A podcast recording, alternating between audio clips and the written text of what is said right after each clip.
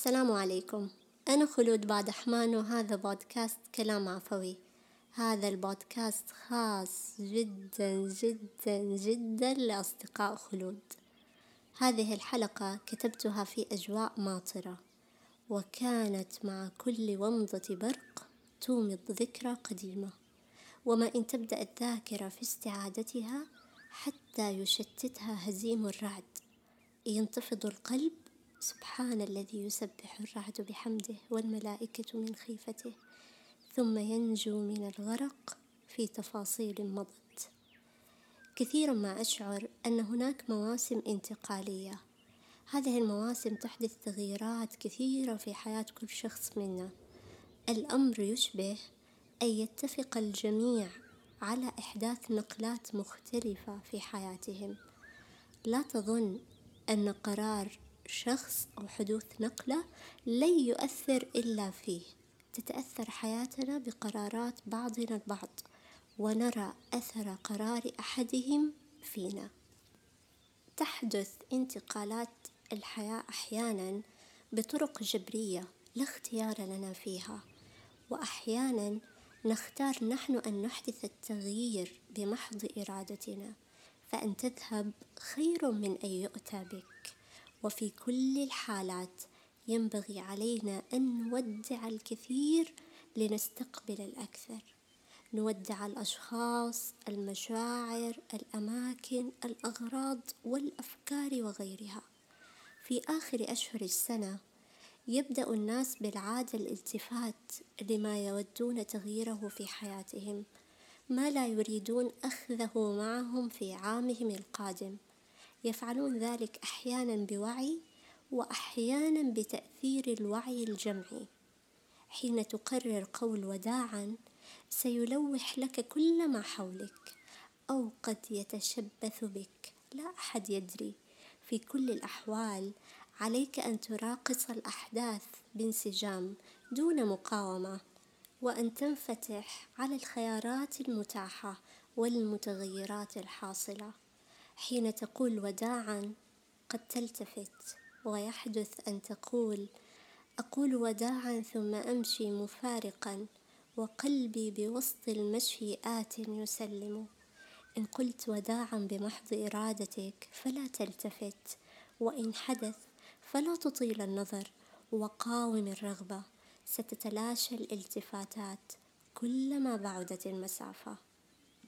قد يعتريك الحزن كثيرا على نفسك أو على أيام انقضت.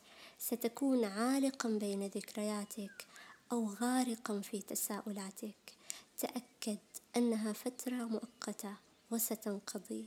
أحب قول ابن الرومي ستألف فقدان الذي قد فقدته كإلفك وجدان الذي أنت واجد على أنه لا بد من لذع ولوعة تهب أحايينا كما هب راقد.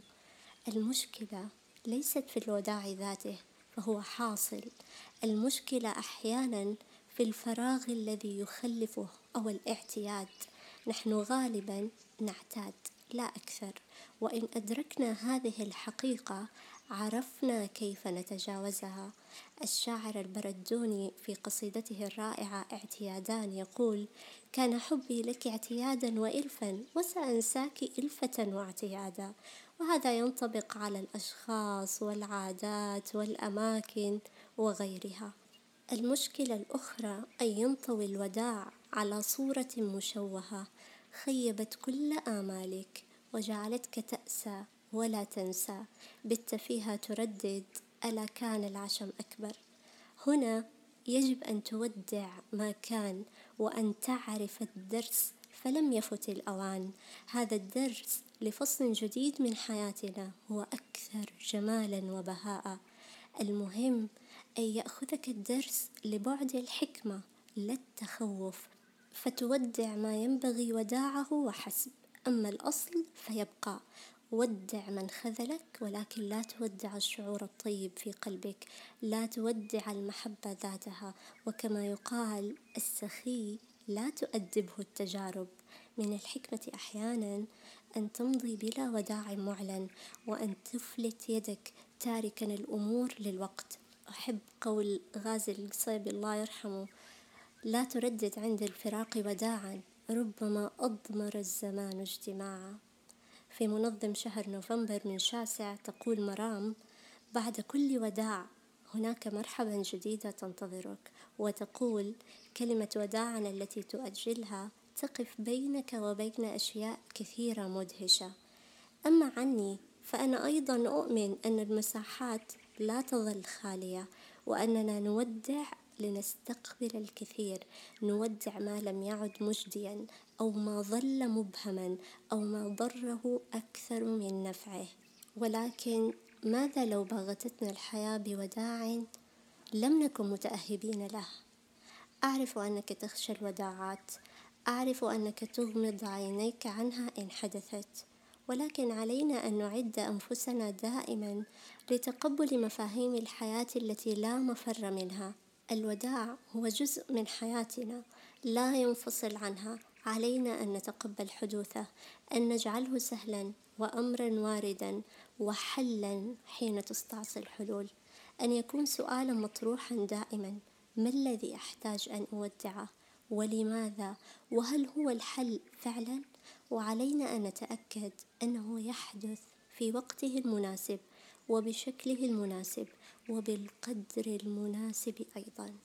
قد يشكل الوداع حزنا وحنينا ولوعة في القلب لكنه ليس نهاية مطلقة لأن كل نهاية تسفر عن بداية جديدة. ولولا النهايات ما ابتدأت قصص حياتنا المحكمة فكل نهاية في عمقها تختبئ بداية جديدة. اشكر الله على كل الوداعات. تشجع لتودع ما يزعجك أو ما لا ينفعك. قاوم خوفك. قل وداعا وتهيأ لمرحبا جديدة وإن ودعت وداعا لا يليق بك فلا تحزن. ما زال ينتظرك الكثير مما يليق بك حقا. دامت حياتك طيبة وسخر الله لك كل اللقاءات الطيبة بالطيبين أمثالك. شكرا لاستماعكم. لا تنسوا تشاركوا الحلقة مع الناس اللي تحبوهم بس اللي تحبوهم ونلتقي بإذن الله تعالى في حلقات قادمة.